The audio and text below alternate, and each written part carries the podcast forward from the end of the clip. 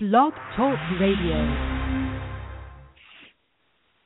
Good evening, everybody, and welcome to the Once Upon a Fan podcast. I am your host, Zach Van Norman, and I am joined by my regular co hosts, Amy Hood and Ashley Benson. Amy, darling, how are you? I am fabulous, darling. We're finally starting to get a little bit of cooler weather here in Florida, so it's probably feeling more like Christmas and not the middle of summer. So, how are you guys? I'm doing pretty much the same. We are uh experiencing a lot of rain out here in California, which we desperately de- desperately need. So that's always nice to get. Ashley, how are you in Chicago? Oh, I'm fine in Chicago. I'm a little tired. This gloomy weather isn't really, you know, treating me well. Um, I'm fingers crossed for a white Christmas, but right now it's just rain and doom and gloom, and that does not please me. Oh. No, not please me either. All right, so I'm uh, just going to cut to the quick here because as uh, we have announced, we have a very special podcast happening today because we are going to be joined uh, shortly by uh, Lee Arenberg, who of course plays uh, Grumpy on Once Upon a Time. He is also known for playing Pintel the Pirate on Pirates of the Caribbean, and for anybody who is uninitiated to that world, he is the pirate who says "Hello, Poppet." So we're very excited to have Lee joining us here shortly. So what we're going to do is go ahead and get into our news roundup before we're joined by him. However, just want to make our usual disclaimer that if you are in the chat room and you're trying to load it, sometimes it does take an extra refresh or two, sometimes three, before it will actually load for you so you can see it. But just keep trying because it does show up for you eventually, I promise. And I see some of our regulars are in there, like Sarah Benedict, Sarah Egan, Peter Pizza, uh, Aaron Christine, nice to see you in there too. I don't know that I've ever seen you in here with us before, so if you're new, welcome. And if you're not, my apologies for missing you in the past. So yeah, uh, let's go ahead and discuss this. So we had the season 4A finale this Sunday, and it was uh, jaw dropping to say the least. Uh, we'll get Yeah. into the reasons the reasons why in just a minute. Just want to remind everybody that season 4B will return on March 1st, which at my count is at 74 73 days from today. So it's not it does seem like it's really far off, but it's not going to be as long as everybody thinks, I don't think. Uh, when you say, you know, March, it sounds like forever, but 73 days actually isn't really that long of a time. So, you know, we'll we'll be good during the hi- the hiatus because we'll be watching Galavant and podcasting about that every two weeks, starting on January 6th. So be sure that you join us for that. It looks like it's going to be a great show. Just want to remind everybody of what our episode titles are that they have released thus far. Um, so the premiere is called Darkness on the Edge of Town. Then uh, episode 13 is called Unforgiven, and episode 14 is called Enter the Dragon. And according to Lana Parrilla's recent interview, Enter the Dragon is the episode where we will see, at long last, the backstory between Regina and Maleficent and how they met and became friends, which excites my no other. Yeah, Amy, I know you're excited too. Yes. I am like dork level 100 excited. Yeah, stoked, totally stoked about that. Cannot wait.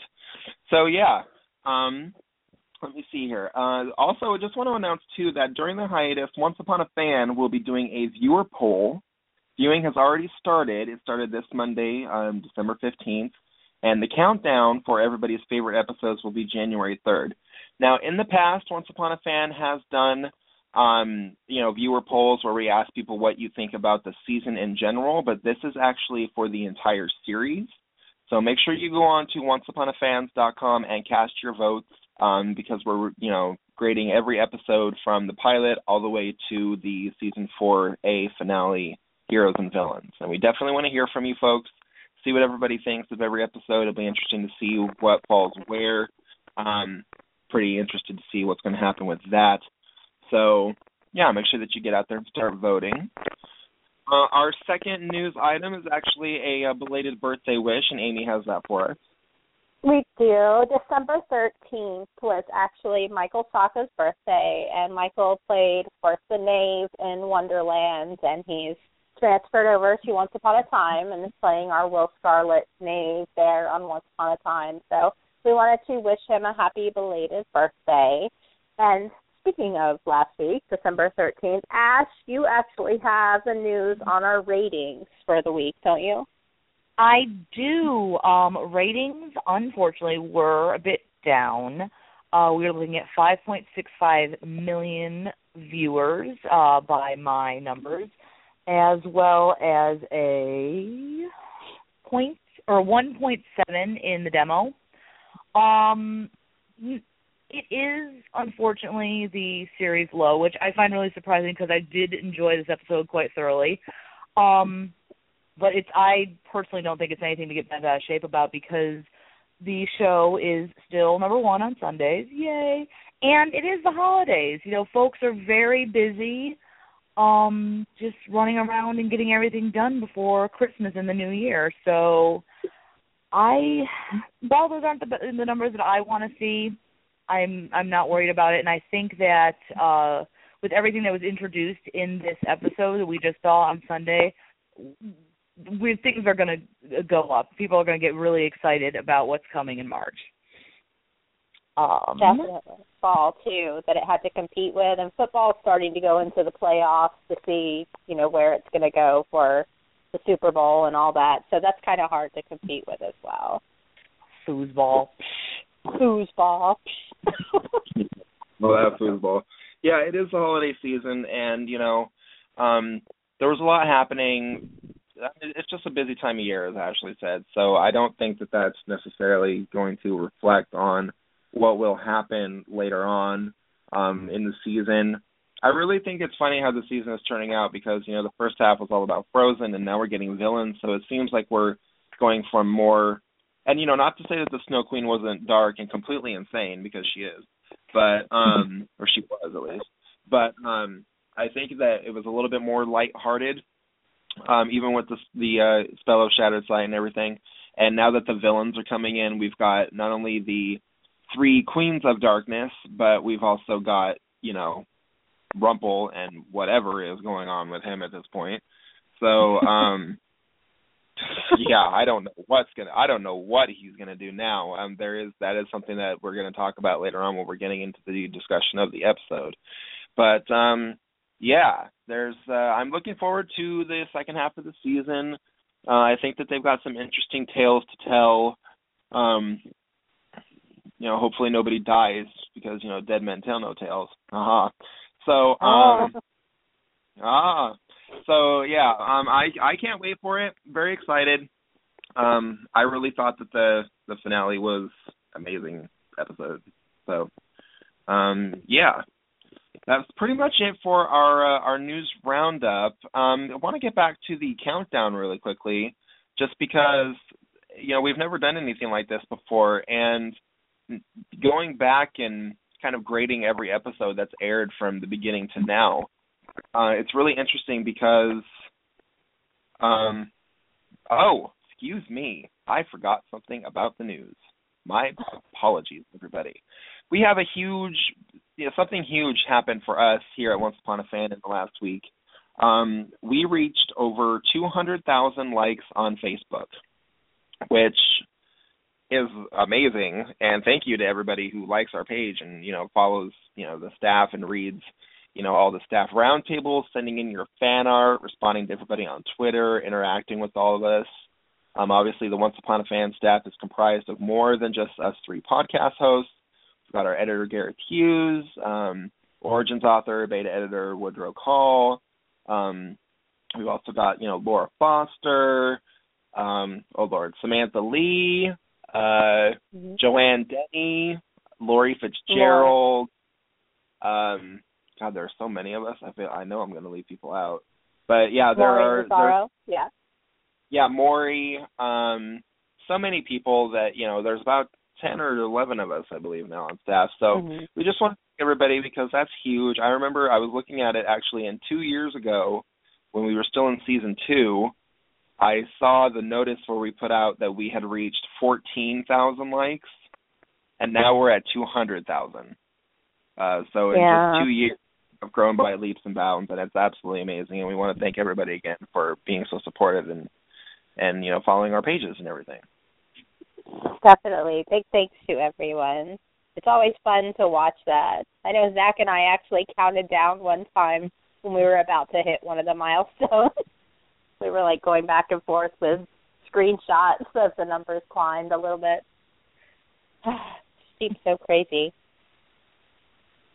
I know. I think it's fantastic too because it's it really shows how many fans are celebrating the show as well, and that's just always great to know that maybe not everybody's as vocal on social media. Maybe there's a lot of folks who kind of lurk and just listen and watch the show and enjoy, but they still take something from the community online. And I think you know that's two hundred thousand likes. That's that's a a good indication of um the impact the fans have had on the show and on each other.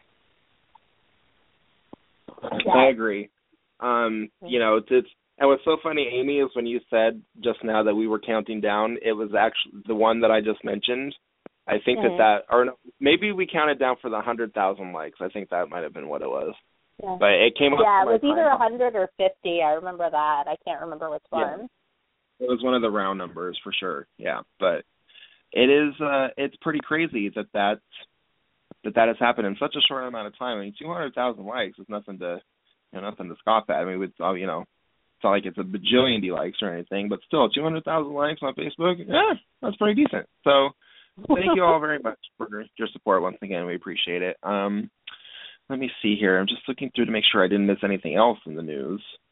Again, I am really excited about that uh, that countdown that we're going to be doing with the voting because it's um yeah, it's going to be pretty exciting, and I can't I wait. am too because we had some really strong episodes in 4A now that can compete with ones that we've had from before. A lot of people we know love Skin Deep, and that almost always makes it into the finale. But now we have, you know, a new batch to add in that has some really strong performances. So I'm, I know I'm definitely excited to see what the fans think about the individual episodes and what's the favorite. I agree. It's, it's actually kind of hard for me to pick. Um, I always I always kind of go by seasons. Like, well, this is my favorite all time episode for season one, and this is my mm-hmm. you know for two. So to see everything laid out there, to see the journey that the characters have gone on, and then try to pick your favorite, your highlights, uh, it's going to be tough. Yeah, I I know which ones rank up there for me. Like um like, you know, going home, Manhattan, A Land Without Magic, um you know, so many that are really up there. Um I'm just gonna check one thing really quickly. What about you, Amy? Uh what are your your top hold, hold on one second, ladies. Hi, um if you're calling from the seven one four number, you're on the line with the Once Upon a Fan podcast. Who's this? Hello.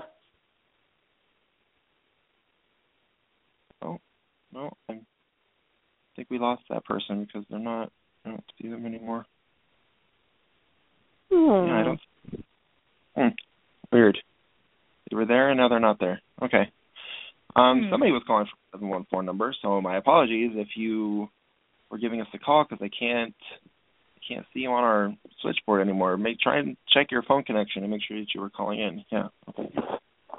All right, but yeah. Anyways, Ashley, uh, you were. Oh yeah, well, I would just say if you had to pick, what were your what are your some of your highlights? Oh my gosh. This, there were so many. I have so many moments that it's almost hard for me to pick, you know, singular episodes. I do every obviously I love Regina centric episodes since I'm such a huge evil regal. But Emma has really starting to follow up strong as one of my favorite characters and I think that I I love the price of gold when she gives the speech about um, you know, punching back and telling people who you are. I think that's a great episode from season one. I love, and I didn't think I would, but that still small voice, the one where we get Jim and Oh. Cricket story. Yeah. Love it. Yeah. I love Obviously, that one. Yeah, that speech from the price of gold actually changed my life a little bit. So, um, I'm that's that one ranks very near and dear to my heart. Actually, so does that still small voice because speaking truthfully, I wasn't completely sold on the show in the beginning until I saw that episode. And once I saw that episode, I Hmm. I was immediately hooked. Like I love the pilot, but then you know, the thing you love most, I actually wasn't that impressed with, and I was kind of like, okay, well, we'll see how it goes. And then Snow Falls was next, and I was like, okay, it's it's steaming a little bit. I I like where it's going here. I kind of see what they're doing with the flashbacks and going back and forth. I like it. And then they did the Price of Gold, and Emma did that speech to Cinderella, and you know, I thought it was just a great speech, and it was also so nice to see a female character kind of standing up for herself in that way um and kind of just you know saying you know if you want people to see you differently make them. If you want to change your life you have to do it yourself because nobody is going to do it for you. There are no fairy godmothers in this world. And i was like okay it's really picking up now. And then we got yeah. to you know that still small voice and i was hooked immediately. And hook wasn't even on the show then so hey but um yeah i was i was immediately hooked on the show. So i'm i'm excited to see which season has more show like more episodes up in the more top ranking, shall we say, because I think that'll kind of reflect what people's favorite storylines were. I know that season mm-hmm. one is immensely popular with everybody, so um I'm interested to see how many of those will be up there and so forth. But right. that's enough of that for now because at the moment we are being joined on the line by Lee Arenberg. Hey Lee. Hey guys, can you hear me? Yes, I can. Yeah, hey, sweetie, how are you? Oh my God! Hello, happy holidays, everyone. Hello, darling. Yes. Thank you. Thank you so much for uh, for joining us tonight, Lee. We really appreciate your time. Hey, you know I appreciate the fans so much.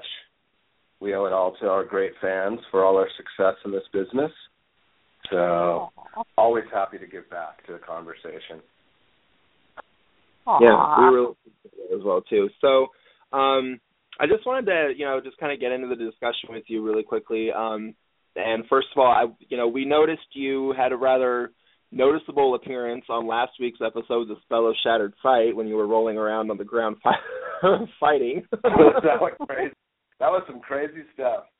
Yeah, I picked Gabe because I, you know, I said, you know, Gabe is a he's a lot of fun, and you know, if you're going to wrestle with someone, Fausti's a real wrestler, so thank God he was asleep.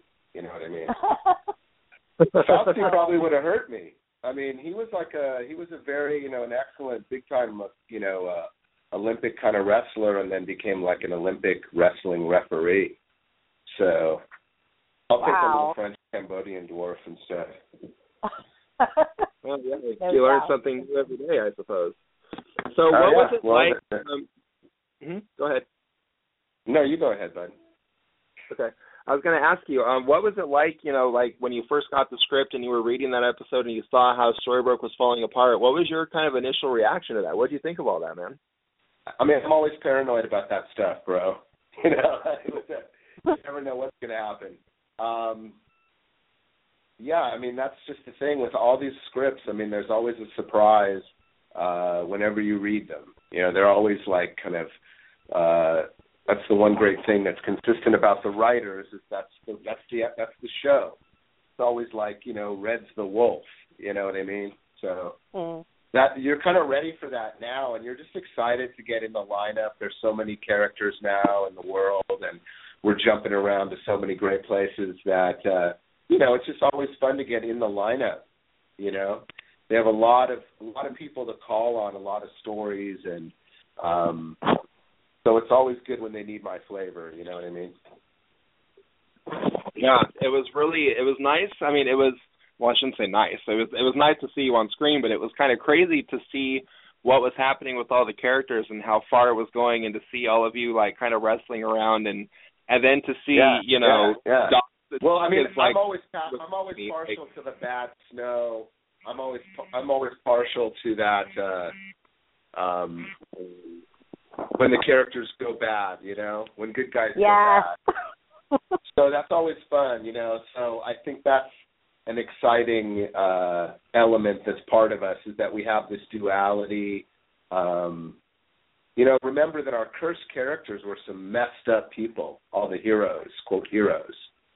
Mm. So I, think that's always something to keep in mind that's really fun about these dudes is you know, these marvelous characters they created is that uh, at any time we could go on a bender, you know, be locked up in a psych ward. Yeah. Yeah. Yeah. I mean, that's what, that's what we love about this. That's what we love about this world. It is a magical storyline, right? So it can go anywhere. We can have all these kinds of characters, and that's what's kind of fun about it and exciting about it. And you know, it's not like a cop procedural. You know, Law and Order. You always knew you had to go to court. You got to go to the DA office. You got to go police station, right? Crime scene, right? And and on a show, you have no idea where we're going you have no idea and that is you know it's there's a lot of pressure on the writers but that's the you know they really stir the the drink right they make that's who really creates this you know is it always comes from good writing and that's probably the most that's what you guys react to it seems like all the possibilities Yeah. Yeah, definitely. Um, so like as far as the storyline and you know how it went from kind of being you know more Frozen centric, and then they started bringing in the actual original inspiration of the Snow Queen, you know, and then the uh, you know the spell of Shattered Sight. As far as the storyline itself, you know, what did you think about how it kind of started off one thing and then kind of took a sharp right turn when they brought the Snow Queen? Because she was a, she was a little crazy. Yeah, she was a whole batch of crazy, right? I mean, great. What a great character. Um, listen, I think that's the way they. That's that's how they play the show. I think they play, you know, on all on the audience's expectations and those turns. Is that's the that's the essence of it. That's what I'm saying about the unpredictability of, you know, this form of drama, and it makes it kind of fun to play and fun to watch. Is that it isn't formulaic. So the only formula is that it doesn't really follow a formula, if you will. So I pretty much like it's like surfing, you know, you kind of have to surrender to the wave to to achieve that zen. If you fight it too hard, you'll never catch it, kind of a thing. And I think that's uh, um, one of the fun parts about Once is that you kind of just got to suspend your disbelief for an hour and get into these magical characters and you got to let yourself believe in in magical things and not hard for the actor ever but it's you know it's ma- it is a magical thing when the audience buys and, you know and then it becomes a real special experience for storytelling and you know, all those that's why we love fairy tales. That's why we love all these stories. And that's where it taps into you know such a great uh powerful place right? Right. Yeah, I agree. So if I know that you know you and I have talked before, and I know you don't necessarily try to take a guess as far as where the storyline is going to go, and you know know no. Yeah i mean it, But if there was like- if there was one wish list item that you could do for the second half of the season for any character, any storyline, anything at all, do you have one? like wish list for I mean I mean I would like to see us just fight somebody. I feel like it needs a good fight scene. You know, I don't know. I don't know what that even means. Not that we didn't already sort of have it in the site, but I mean like just sort of like a medieval kind of like real storybook going against somebody knights and I mean I miss that a little bit, but listen, I'm not presumptuous be- on the writing end of it only because it doesn't say writer by my name. And I know how Right. hard that is, right? So and I'm not that creative. You know, I mean, I can be, but like these guys spend eight hours, ten hours, twelve hours a day, you know, thinking about this stuff, twenty four hours a day thinking about it at times, right? So, you know, they they put a lot of thought into it, um, and I've learned that, that they do better than me. You know, like what I could come up with, and their their stuff is so much better. So, yeah, I, I mean, I don't, I, I I like to worry about the things I can control. You know. Right. I That's gotcha. Hollywood Yeah. te- That's what Hollywood teaches you that, brother. You know, it's like you just control what you can control and then try not to take everything else personally. I mean, look at the emails and the whole this whole hack thing. I mean, that's my my mind's blown. You know, not Mm. not because of the hacking, because now they really said it was North Korea. You know what I mean? I don't know. Yeah. Whatever. That, and like Gore Verbinski, you know, who directed the first three Pirates, he had a movie Mm. set up with Steve Carell that they just like shut down. That was like Yeah, a, I- like a, a thriller set that. I saw that on Deadline, right? So, I mean, Yeah. it's like wow. some of my friends I saw on Facebook are like, it's like blacklisting. I mean, if anything, it's going to be good press for the movie. Yeah. Like a lot, a lot of people will go see it. You know, I understand that, of course, they wouldn't do anything of that nature, and it's not about promoting the movie. Um, but what a conundrum!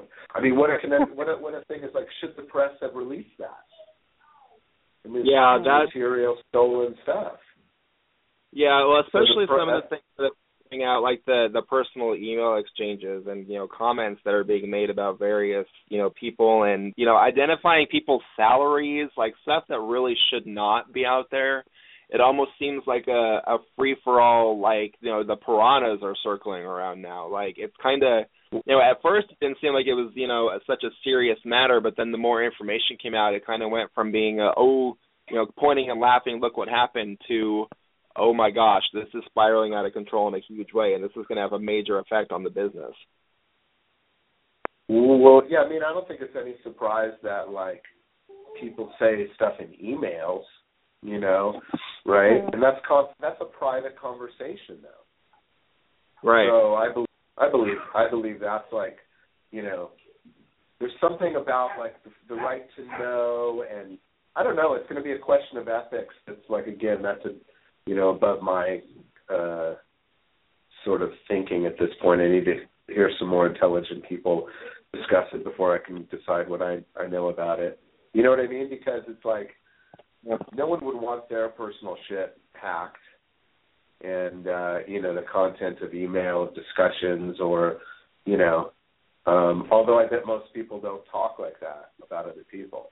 Scott So- Rudin Scott Rudin is like an intense guy, you know what I mean? So he's like, you know, he's that's not a big surprise in Hollywood that he's intense. You know, he's produced a lot of great things, but sometimes those guys, you know, are like just like wow, such tornadoes of energy like him, you know. So that's confidential shit. I don't I don't know. I think that's kind of that that's a question of ethics. Then shutting the movie down because North Korea said they're going to blow up movie theaters. I mean, that's Yes. that's you know that's a whole other issue. That's like, uh, I'm just saying that's that has nothing to do obviously with our world, but what a what an interesting you know sideline of Hollywood and what an interesting day really in history. You know, they're Yeah. shutting Yeah, when- shutting. They said that, yeah, when they said that Department of Homeland Security was now involved because of the terrorist activity, that's when I kind of realized that it had it's you know I mean we're talking about different countries now you know. I mean Yeah. that's that's major to like that's that's bringing politics into the world of entertainment in a way that we don't really see that, that often, if at all. Like nothing like Truthfully, this. with the worldwide business, right? I mean, our business is a worldwide business, so you know, the the fact is that you specifically say you're going to kill the leader of some country. You know, ha ha ha! It's a big joke. You know, it turns out it pissed him off. Well, I mean, he's not exactly like the, you know, known to be the sanest kind of guy with some of the way he treats his, his people. So. Mm-hmm. I don't know. I mean, but that shouldn't stop you from telling stories again. That's something that has the worldwide draw of it, so yeah. I can see I I, can see every side of it. But at the same time, I kind of I wanted to see it because it looked funny. You know, it looked absolutely it looked like one of those movies that they say and they shot that in Vancouver. Really? Oh yeah, yeah. They shot a lot of it, not all of it. They shot a lot of that in Vancouver. So when we were up there, and there would always be like James Franco sightings or whatever. So. Amy, I know that you have a couple questions for him. Go ahead, doll. I Hey. do. Hey Lee, how are you? I'm good. I'm good. Good, Yeah. good. Um, you had some of the best lines written for you this season. So much snarky, and you know that the fans love that. At the you know the conventions, you're always really great with the fans, and they always want to recite back to you and talk to you about these really great scenes. I'm just wondering Mhm. what you thought about this season so far, just this 4A arc. You've had a, re- a lot of really great lines and, and moments in there. What have you thought overall about where the show has gone for this part of the show, Well, I mean, I 4A? think listen, I yeah, I was very like four the four A. Is that what we call the first half of it? Four A. yeah. Um, I don't know. Um, personally, I really dug it. I mean, I thought it was ballsy to like bring the Frozen in, and then I really think that you they sort of nailed it, you know, um, Uh-huh. in a way that you know it was a risky move, but I think they had brought new eyes to the show. So that's always great. Um, I think it's always tough when we get around like you know the football season, you know, like in football Mm. season, like to judge our numbers or whatever. And I'm always a numbers guy, like I'm a stats guy all the time. So I got to judge it sort of like by you know the fact that it's up like not only up 13% or whatever, which is fantastic, but I dug it, you know. So Mhm. So I was a fan of it of 4A. I you know I always want more stuff to do. I'm gonna just be honest. You know I like to, to work, and so I always want more stuff. But when you're a character dude, you got to pick your moments. So my my job is actually to every time they give me the line, I gotta make it. I gotta let it. I gotta try and have it make the show. So I gotta I gotta find a way to say it. You know that. um I don't know that make. If it's supposed to be funny, it's funny. And that's the pressure of the gig, you know, for me. It's like, okay, there's your there's your chance, nail it, okay, nail perfect. There's the color we need. That's what I love about this. A lot of painting, right? We see these new characters, a lot of them the frozen people that came in in that world and you know, and how it intersected the other colors of the show and um I think it was a good I think it was an excellent painting. You know, I'm super excited to see where it goes in the second half of the season. You know, because I heard like, is is Ariel coming back? I saw that. Is that true? Yes. That's what we saw. Yeah. Because she's like one of my favorite people in the whole world. You know, I love that mm-hmm. woman. She's just a neat, neat person, right? And her husband is like he's like a superstar baseball player. So I love Yeah. that too. So if I want, you know, Nick's around, I'm like, me and Nick, oh God, make me my buddy Nick. He's so cool.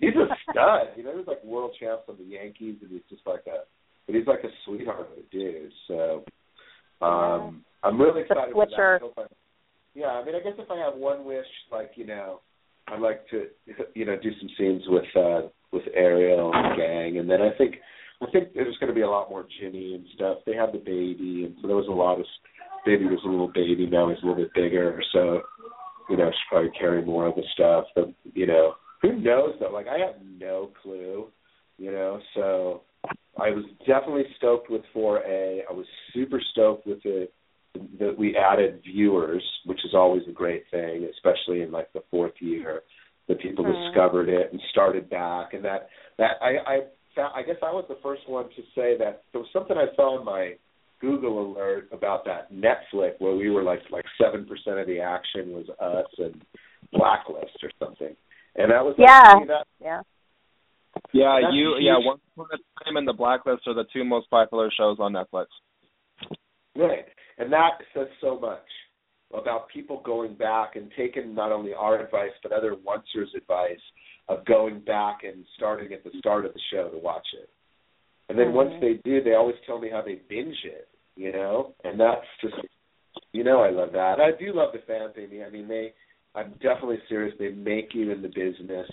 You know, and especially doing the convention thing, you you want to be like my guy's not he's like he seems like a character in the show he's not one of the stars of the show. So the fact that I get a lot of it's an adding up of all my pirates and my Seinfeld and my Scrubs, and I always get such a big kick on the Twitter when someone goes, "Look what I found! Good luck, Charlie," or you know. Yes. I think Fight I- me, I Blondie. think, like, friend, yeah, thirty years or twenty eight years or whatever it is, it is, you know.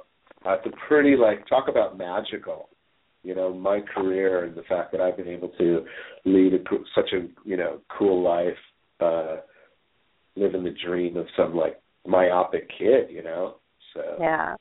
It is amazing. We were on IMDb. You have 131 entries I just for the acting. Yes. 131. I was like, Isn't wow. If anybody's curious, he's everywhere. yeah, that good? I guess that's good. I mean, you know, that's what like I always think like Michael Caine or you know some of these actors that are again leading actors. I'm a character guy. I've always I can be a lead guy. You know, that's the confidence I have in the game. But you got to get lucky and it's timing and the right project, whatever. So Hollywood's different than say independent film or theater or something that. But somebody like Michael Caine with like 500 credits, you know, it's ridiculous. Just says yes. You know, why say no? You know, for a guy ten Yeah, for- castles or something. Definitely, yeah.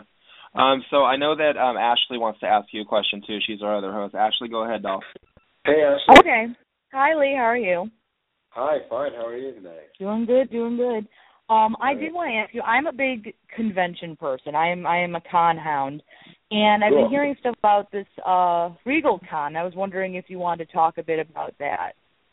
Well, what, I mean, all I know, I mean, I don't know a lot about it in terms of. I guess it's in Anaheim, and uh so far there's a bunch of once-er actors that are. I don't even know who they've got totally committed to it, but I know that I am going, and the conventions are always super fun. Depending on how they set them up, they're all different.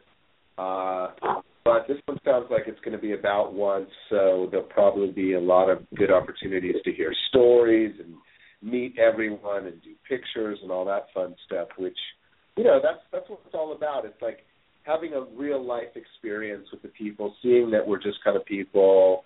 Uh, I mean, we are amazing and super great looking and all that, but let's be honest, it's just we're just like we are like we're just people and we're very thankful for the fans. So I say come out to the Regal Con. Uh is Lana going to be there? I don't know who who's coming right now. Who's who do they say is booked for that show? Yeah, I've, I know I've got the list of who's going to be there. So we've got uh, Michael Coleman, of course, plays Uh-huh. Happy. Right. Um, we've uh, Faustino Di Bauda, so Fausti's going Right. there. Um, Okay. Gil McKinney, who played Prince Eric. Okay. Um, Rebecca Mader, who of course was the Wicked Witch. Love her. Love it all so far. Uh, I'm I'm stoked about that because she was yeah stoked. Um, Bex is like Bex is like you know. Bex is really great at the conventions too because she's just like, you know, she's. I mean, yeah, I I think she's probably one of my favorite conventioners because I like I like hearing her interviews and then she's smoking hot. Yeah, that never hurts. Um, uh, David For Anderson. I'm shallow. I'm very. Anders is going to be there. Yeah. Yeah, David's going to be there, and so is uh, Sean Maguire. I'm going to say all star, all star cast, because this is like all the best people that you'd want to have in a room together. Just don't bring the kids and don't tape record anything. exactly. And, yeah, I It's gonna be super salty. It's gonna be super salty. I, I remember from in from Enchanticon there was a couple things where uh I was outside um just having a quick conversation with David Anders and some of the stuff that he was saying. I was like, okay, I totally love Uh. you, but there is no way this conversation could ever occur in public. yes. Uh, And there's no one I love hanging out more than than Anders. Anders and I are like that's like that's like I don't know magnesium and water. We just burn hot for a night or two. Like I mean that was yeah yeah he is one of the funniest smartest like he he literally is one of the I don't know those people that just crack me up and inspire me to like be as dumb as I can myself. So yeah. yeah, it's pretty stoked. And then everybody, just so you know, um RegalCon is in May. Um let me see, I have the I have the exact dates here. Oh my gosh, I'm a loser. So it's May uh it's the weekend of the ninth, it's May eighth, 9th and tenth. And it's going to be at the Wyndham Anaheim, which is just a few blocks down from Disneyland. So um you know that's where it is. And tickets Yeah, it is I know, right? It's perfect location. I love it.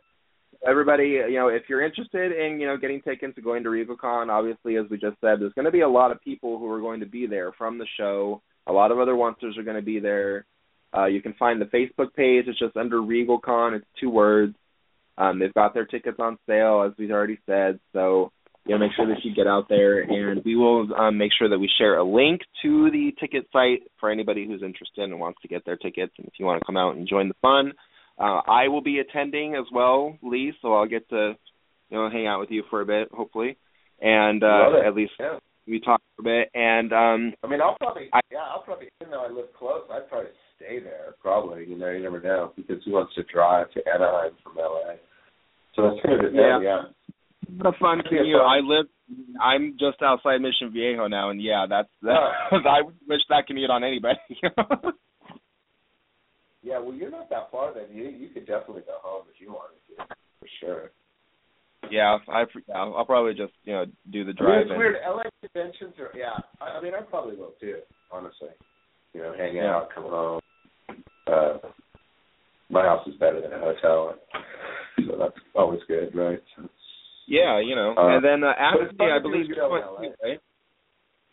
Pardon me? I say you're going to RegalCon too. I think yes.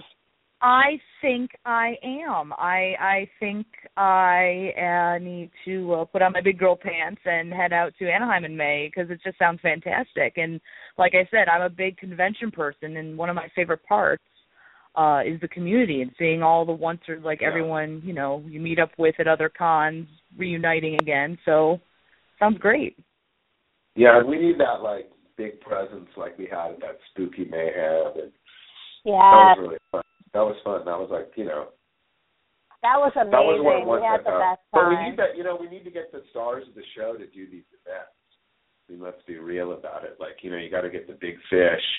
In May, it's possible. So she has to land with Roxy or whatever. She needs to land a big fish for sure. To really make it. A, I mean, like having Lana at the uh Spooky was like you know a huge deal. So. Mhm. That's the selling. They got to sell themselves to like one of the stars or two of the stars. Because you know, as big as like we are, or whatever. That's like you know, we've been to a lot of shows. All of those people on the list. Only a couple are like Faustine Coleman or whatever, and they haven't done many of those. So, um, I mean, that's how I just see it. You know, like when we can get like the top nine to be interested in the convention side of it, then that'll be the heyday of those the once presence on this on the con show. I mean, that's how I see. it. I don't know. Maybe that's what do you guys think? Absolutely. So, Kaylee, I don't know how much long we have you for. Um, that was pretty much, you know, everything we wanted to delve into with you. I don't know if you want to stick around as we discuss the episode. I don't know if you saw it or what, or if you have to go. But you know, just let me know. well, you know what? I will give you. I'll give you a couple more minutes, and then I'll get out of your hair just because I got like a puppy and a seven-year-old and homework and you know all that good stuff. I could contribute to if I was smart, you know. Got it. All right. Awesome. But So but I just want to ask you know, you. Um, yeah, buddy. I was going to ask you, um, you know, as far as upcoming projects, anything that you, you know, see on the horizon.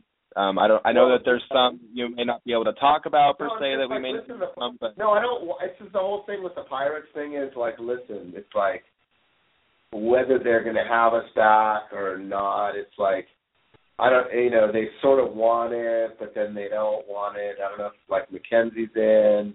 Um, I don't know if that means I'm out. So, yeah, I mean, I really don't know where it's at right now. It's like one of those things where it's like, um, it'd be great to do it, and if not, you know, I did three of them, and I'm not to like bang my head against the wall, you know, and you know, freak out because I already did that on the last one. I thought that was stupid that I wasn't in it. So, you know what I'm saying? So I want to do it. I'd love to be able to do it. You know, I love making pirate movies, but um, who knows what'll happen? I'll probably know sooner rather than later, though, if I'm in or out. Yeah, you know, it's funny because I saw an article just today, actually earlier today, where Orlando Bloom said that it may end up being a reboot of the entire series.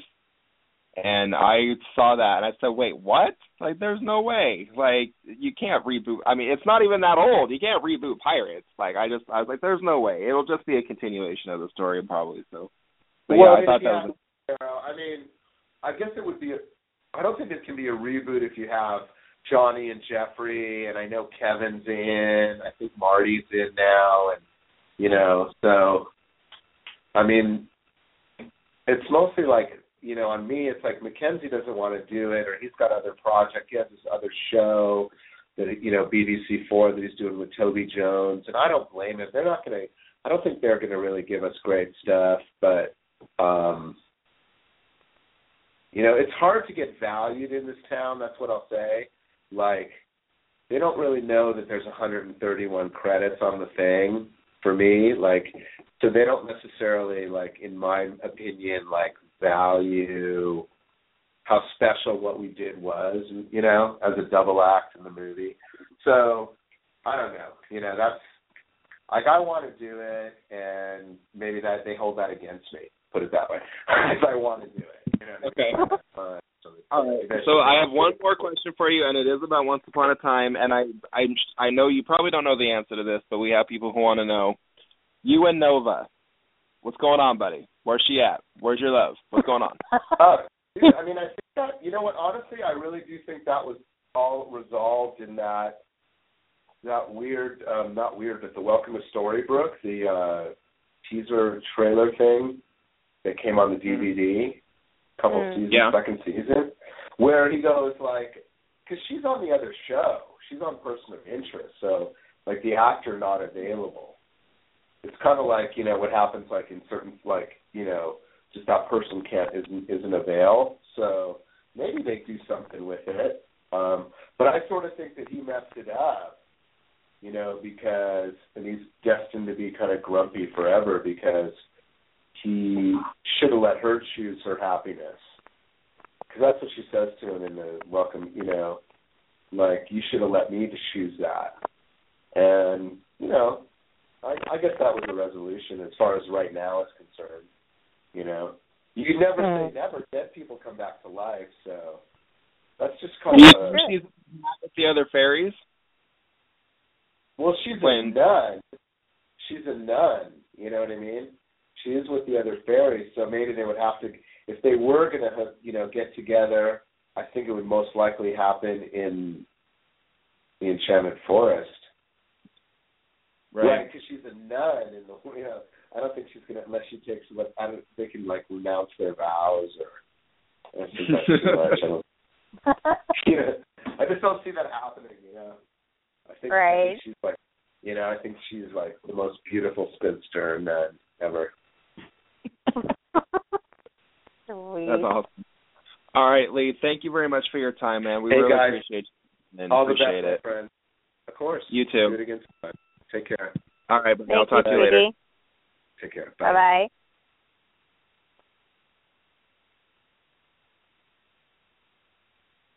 All right, everybody. That was uh, that was Lee Arenberg.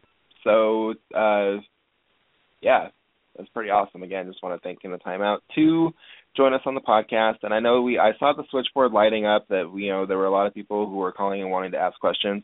Unfortunately, we were not able to do that just because we have so much else that we have to talk about on the podcast that we we still have to do our episode discussion and we've only got 40 minutes left to talk about the finale and we, we need to make sure that we have the time to do that.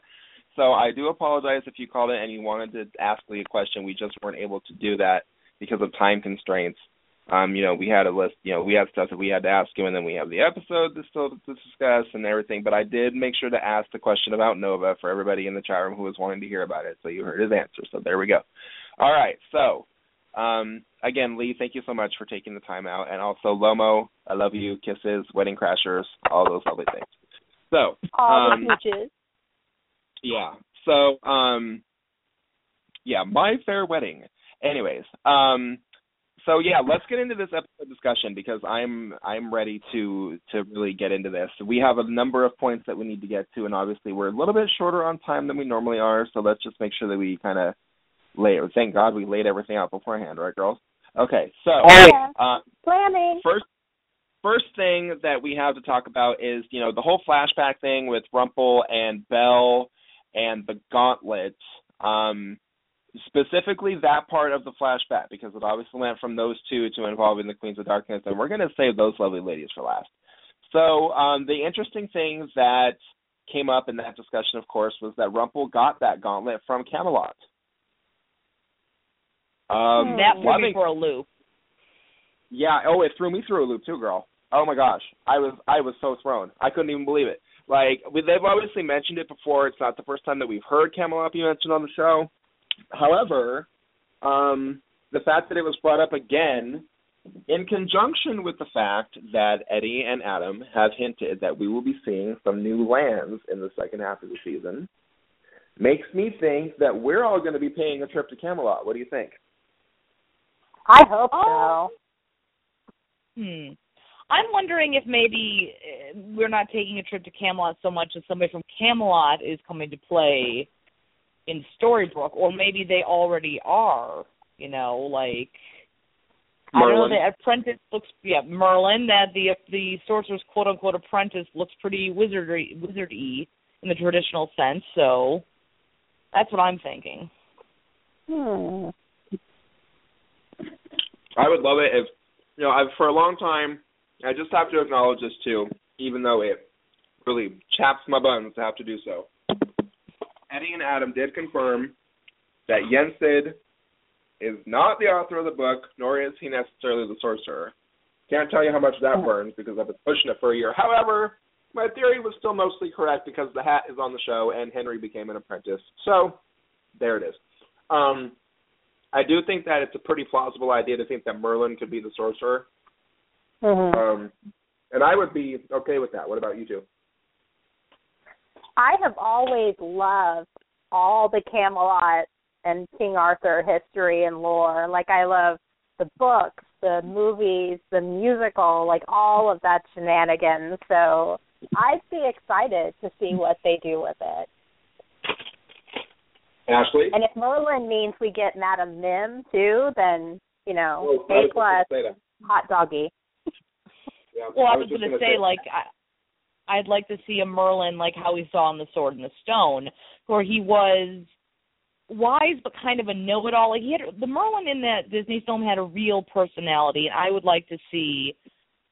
I wouldn't want to see. Obviously, we we that's nothing is cookie cutter on this show, but you know, I mean, I would love to see like a really out of left field take on Merlin to be on the show if it, if he would be involved at all. Mm-hmm.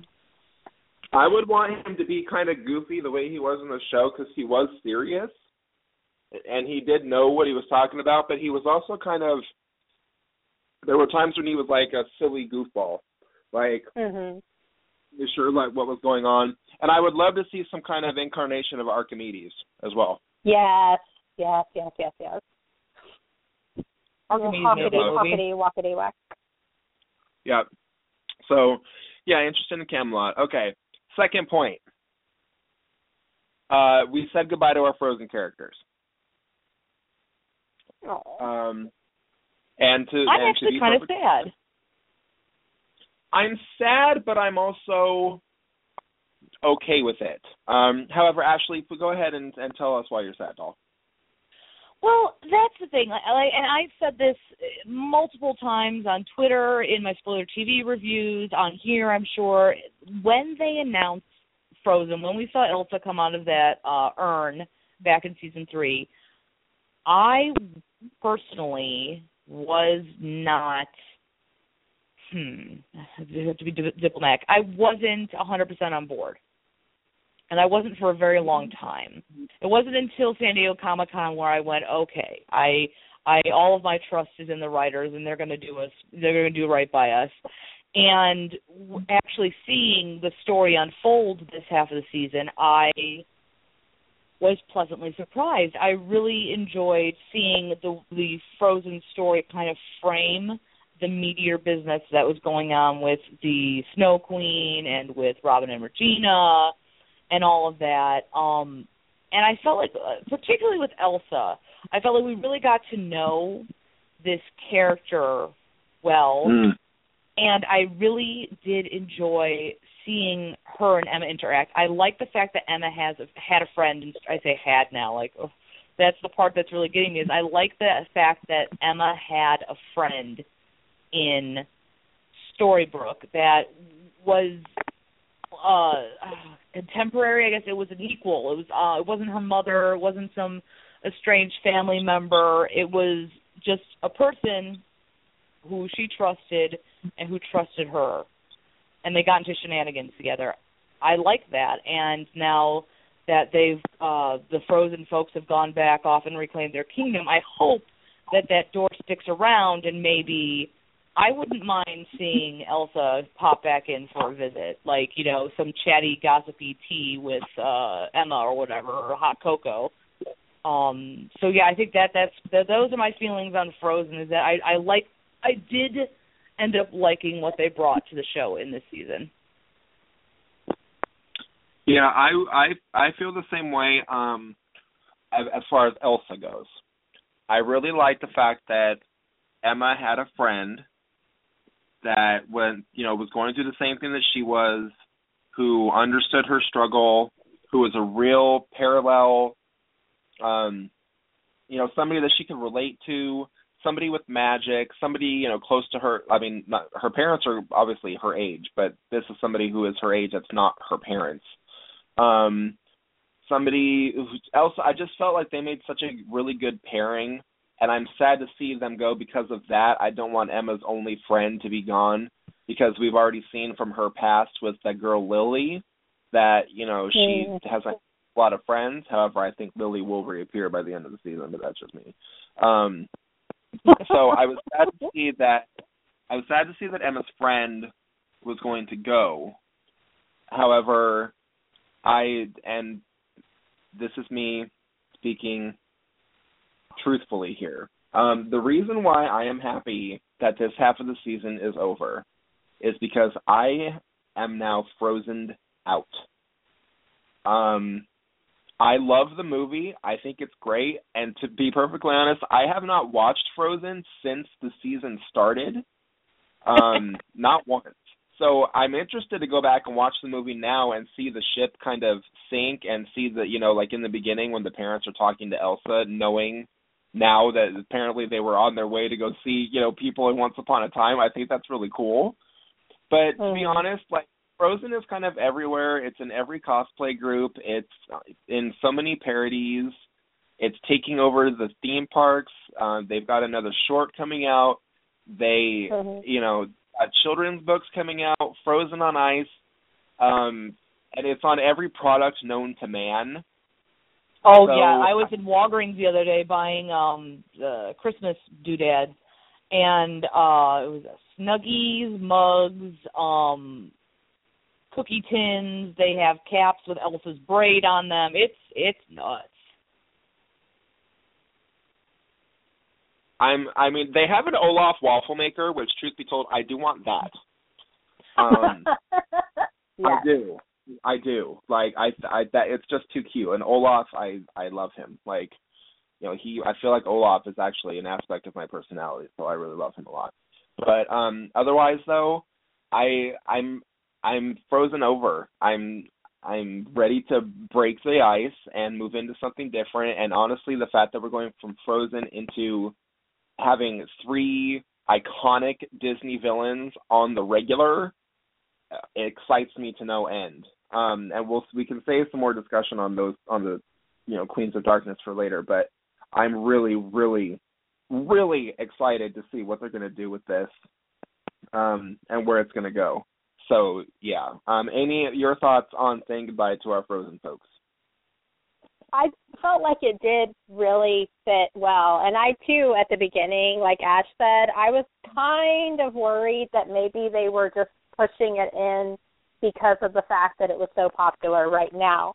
But I think because of the way that they wove it with the rest of our core characters and the storyline with the Snow Queen, which I absolutely adored. I'm madly in love with Elizabeth Mitchell, the Snow Queen. Uh, still grieving her leaving the show. But I loved, loved uh, Elizabeth Lail and Georgina Haig. Fantastic casting. I thought they were. Oh, I have such a girl crush. I love them to death, and I wouldn't mind seeing them come back in for a visit. But I do think that they wrapped it up very nicely, and I liked that it ended in Arendelle with a scene that we had seen before in the animated version, the whole little chocolate interaction.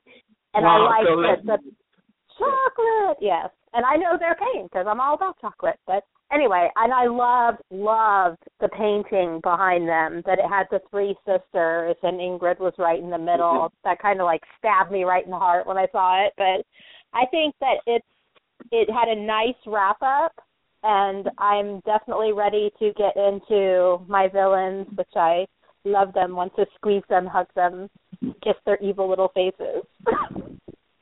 Yeah, I agree with you on the casting. We should, you know, now.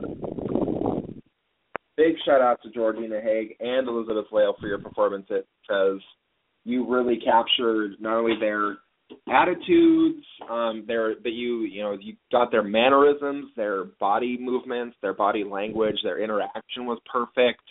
Um, particularly Elizabeth Lail. Oh my gosh, I've never seen an animated character come to life in such a way in real life ever. Um, that was her performance was really a standout.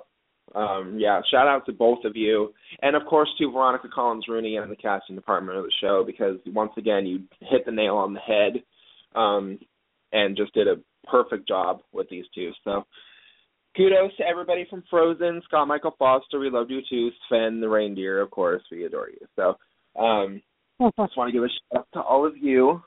Um, okay, so let's get to the next point here because we only have half an hour we got a lot to talk about. Regina, Regina and Robin Hood. Oh. I have opinions. Um, We're weeping. um, I was really, you know, when when she first when Regina first put Marion's heart back in, and they, you know, they were standing there in the vault, and Robin Hood is hugging her, and he's looking at Regina, and she looks away. I was just like, really, like I felt like Emma, like really, dude.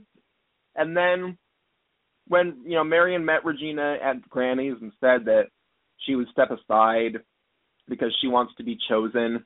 Hint, hint at things to come later on down the road in the episode. So she wanted to be Mhm. chosen. You know, didn't want to be second choice. Wanted Robin Hood to love her first, and that she would step aside for Regina. Number one, really big of Marion to do that. Yeah. Really big. Um, number two, classy. And I was like, okay, like, are we really about to see Robin Hood and Regina together? And in fact, we kind of did. Five seconds. Because And then they Marion's ripped our hearts out. Yeah. Um, Eddie and Adam really did rip our hearts out because Marion started freezing again. And the only way for her to not be frozen was to leave town. And of course, Robin Hood, being the man that he is, went with her. And they Uh, said goodbye line. To which I actually shouted at my television, Are you freaking kidding me right now? yeah. Ashley, I teared up. Well, okay, so to backtrack a bit, I'll kind of do what you do you said and and go through the stages. So they put Marion's heart back in and just you see Regina like she can't even look at that because she knows what's coming and she knows she's doing the right thing and she believes it's biting her in the rear. Um and honestly, I was as surprised as Regina was that Marion was the one in the diner uh to come talk to her. I was like, "Oh, uh-oh, whoa, like it's going down." But and I have to say initially when Marion so quickly and willingly stepped aside, I was a little I was I that was my really reaction. I was like, nah, but but as she explained it, I I understood better because who who wants someone to be with them out of obligation? You want someone to be with you because they they like you, they love you. It's instead of just out of duty.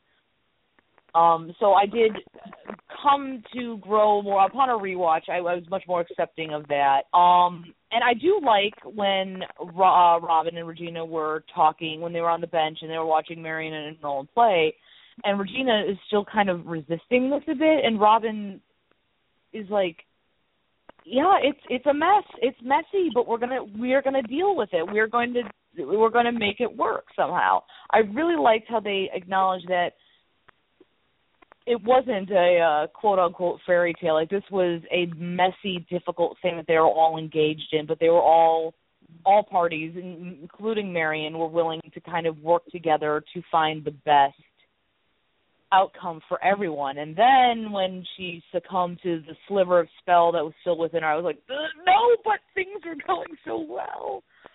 Um, I have to say, at the town, at, yeah, at the town line, I for good five minutes after Regina had listened to Rumple's little pep talk about taking taking a happy ending, I legitimately was thinking when Marion and Roland went over the town line and just Robin was left, I was like, don't do anything stupid. Do not just and she didn't. And I think that that alone, her inaction to to do a selfish act and to quote unquote take her happy ending speaks volumes on her character development. It really does. Because I mean, the last time she was cheerfully bidding somebody goodbye that she loved and wanted to make a family with, um, not counting Henry, like in the past, was um, oh, what the heck is his name?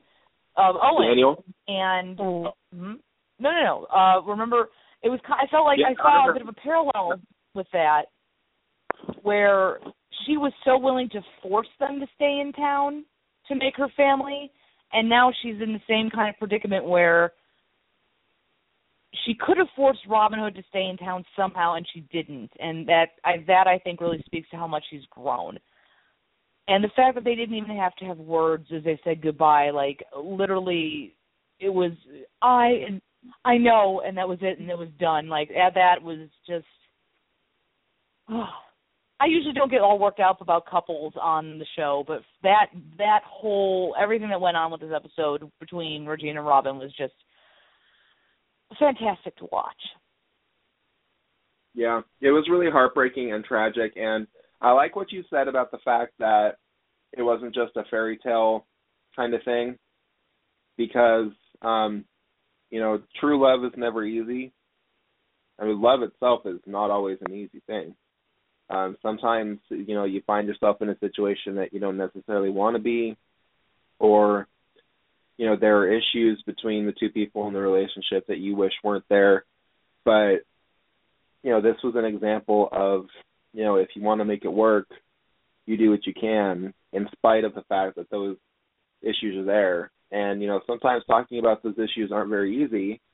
You know sometimes they kind of create a lot of different emotions sometimes negative and you know mostly negative and then those lead to a positive but you just got to hang in there and know that what you're doing is you know going to work out for the best and that even dealing with the negative stuff in the moment will ultimately lead to some positives down the road. So i really like that about it. Uh, amy really quickly because we have a lot to talk about what did you think?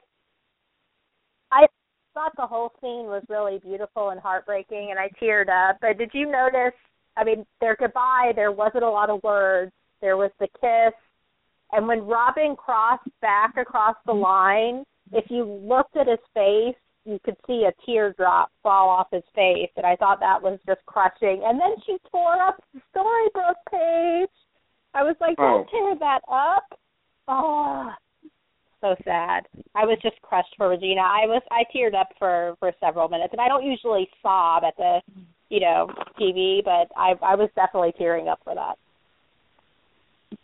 You know, I just realized that I'm trying to hurry us along. We have a two-hour podcast. We still have an hour to go. We have plenty of time to talk. Plenty of time. I don't know why. I'm sorry. It's bitch to end it early. I forgot. I'm sorry. So okay, yeah. So let's discuss this a little bit further. Okay, because that scene was heart wrenching. It was heart wrenching like and, and mind you i'm a person who still believes that somebody needs to give a, regina a what for as far as her doing everything that she's done even though i want her to have a happy ending so you know i was it still was like her no. resignation in it all it was the well, fact that was, she she had, was so accepting that she was defeated and she was just like she was defeated. I I mean in in the worst emotional sense of the way. That's what was just like really killing me. Yeah. And the thing is like it wasn't like a big battle.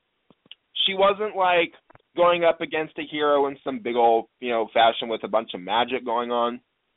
This wasn't like you know, this wasn't evil queen Regina, mm-hmm. you know, being a total badass bitch and oh excuse me, but um lost myself a bit there, but that's what she is though. So you know, it wasn't her being like that. Um, I can't believe I just said that. And she could But, have. um, but it could have been. But it was the fact that she handled it. yes. Somebody in the real world would handle it, and and you know, not everybody handles that kind of situation the same way. Like there are plenty of women, you know, women who are scorned or whatever, who, you know, lose their mind and really, you know, go off the deep end as far as what was happening. She handled it so calmly, so gracefully, and so I mean, it was just so different that hmm you know, like, and uh, actually, it's it's to your point what you said earlier. This really shows the growth of her character. That's that's what it is. hmm It's the fact that was she is she's it's the fact that she is pretty much living out the her fears that Snow White was like telling her, "Oh, everything's fine." It, it, it was her physically showing like I did good. I've done all the good in in in the universe hasn't seen fit to do good to me. And it's just her acceptance of that. Do you know what I mean? That's what it was just like oh, the heaviness of that. It And was so it was heavy. beautiful. Oh. And it I'm sorry, sweetie. I was just gonna say I thought it was beautiful and it added to that whole scene that there wasn't a ton of dialogue. It was all very visual. You could see, you know, the emotion between Lana Parrilla and Sean Maguire just in the way they acted out that scene. I thought it was even if you're not a huge, you know, outlaw queen shipper or because I mean I'm a big Regina fan. I don't really, you know, get into all the shipping, but that scene was beautiful. The way that it was acted out, I thought it was fantastic, and it was amazing because, like Ashley said, Regina was in a position before where she could force people to stay, and she didn't. She she let him go because she knew that in her heart that was the best thing for you know that family for Marion for their little boy Roland and I was just like oh crushed Yeah, it was. Oh, I can't. Okay, so on that note, let's do some perhaps guesswork um, predictions. What do we think is going to happen for these two down the road? And mind you, mind you, that TV line put out a blind item, and I don't know how many of you who are listening. are Sorry. TV li- I know. At, uh, TV Line put out a blind item that said that a show that they cover scrupulously is planning on getting its leading lady character pregnant in the first half of the new year, in the beginning of the new year. And that this character, it will be kind of a challenge for them because their relationship with the father is not exactly on solid ground. And that the show has more than two seasons, but less than six seasons. Now, it's a blind item, which means they did not say who it was. There are any number of shows that this could apply to Revenge, Scandal, for example, either one of those two. So it's not like it immediately could be Once Upon a Time. There are a number of things that they said, particularly with the leading lady comment, that would make me think it's not Once Upon a Time because as popular as Regina is, she is not the leading lady of the show, it's Emma. Hmm. So, having said that though, do we think that there could be any kind of consequence for Regina and Robin's romp in the vault? Amy, go. well I first off I want to say I definitely don't think we've seen the last of Robin because I mean I I don't think that that's the total end of it. I I saw a flash of him in the promo for the upcoming, so he's. I feel like he's going to somehow, some way, something's going to happen, and in the end, I feel like Regina will get her happy ending and he'll be back. But I don't know if I feel like Regina's going to be the pregnant character. I mean, I would. It would be an interesting. I don't know. Hmm. There was there was some definite uh smoochy sleeping going on in that ball. So I I don't know if I think it's going to be Regina though. I think if Lana, you know, she's married, and if she decides to start a family and they want to write it into the show, then you know, that's all fine and dandy, but I don't know. I don't know how a baby would really fit in right now with all this uh shenanigans. I don't think that it would either, and I do not think necessarily that it is going to be, um, you know, Regina. Uh, I don't really think it's going to fit in the story. I don't think it's anybody on Once Upon a Time, to be honest. I think that it's going to be another show, but that's just my thought. Ashley, go. Well, uh, I've obviously sort of already voiced my opinion with my Marge Simpson grumble of disapproval. Whether or not it's a possibility, the fact of the matter is I really don't want it to be. I do not want the blind item to be referring to Once Upon a Time. I feel like we've already had babies on the show from last season. I feel like more babies would be a bit much, and I agree with uh, what you guys are saying that I'm not sure how it would fit, especially since we have not one, not two, but three, three plus if you want to count uh, Rumpelstiltskin himself, threats that are going to be encroaching on the town very soon. I just feel it I don't know, it just wouldn't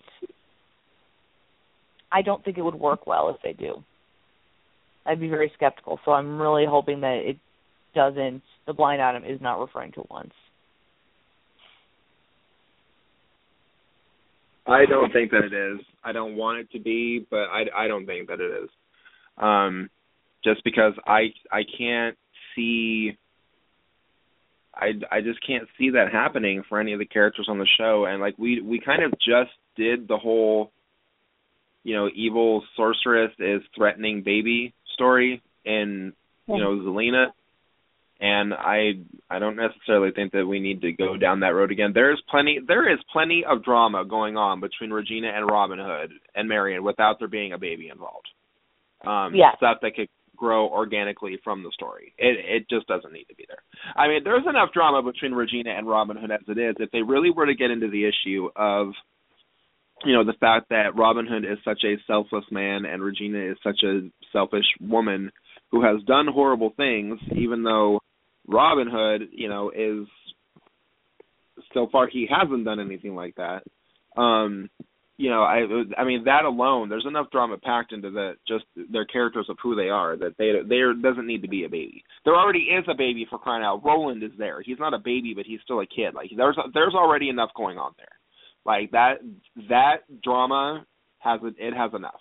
There's enough drama going on there. They they don't need to add a baby to that. That's just my opinion. Um, I just don't think that that's going to work. So, yeah, I'm interested to see where it's going to go, though. And I'm really glad too that we also mentioned that that scene in the car between Regina and Rumple because, and I correct me if I'm wrong here, but uh, if they've had any scenes before now, it's been maybe a hand less than a handful of scenes together so far this Mhm. season. We have not seen those two characters on at the same time interacting with each other very much at all. And so seeing them together in the car and Rumple is grasping her hand and telling her that he is about to take his happy ending but that he genuinely wants the same thing for her.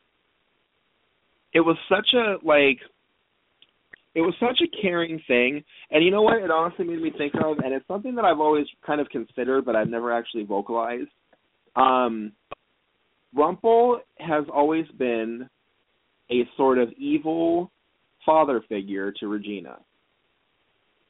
And you know what I mean? And so when he was grasping her and saying, I really want the same for you, it almost it was almost like a father telling his daughter that he wanted her to have a happy ending.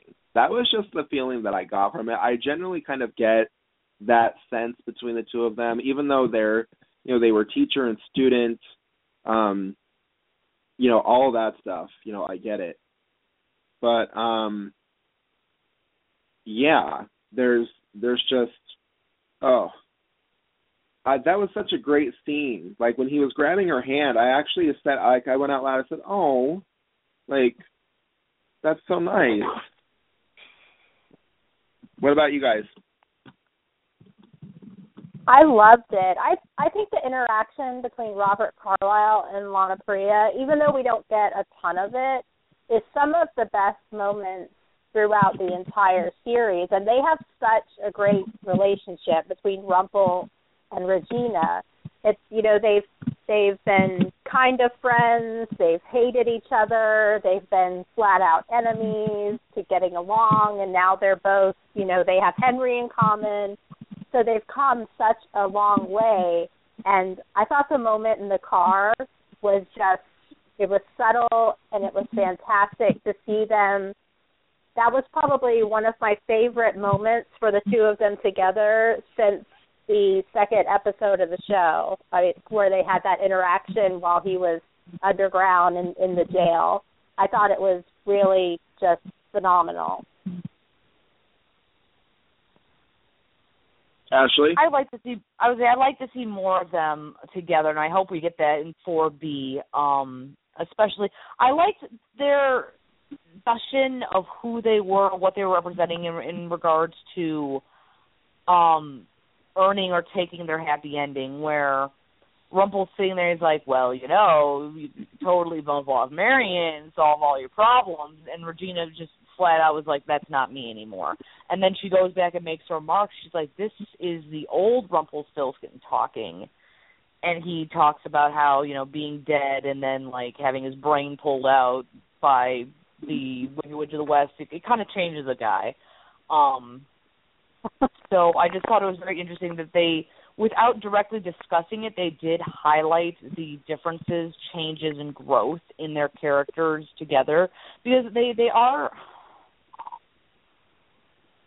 I think everybody on the show is an example of people with the same purpose, um, going along different paths to reach the same goal and it's really showcased in that scene in the car with Rumple and Regina, just with him flat out saying like, "No, you take it and you get your happy ending," and then look what happens to him at the by the end of the episode.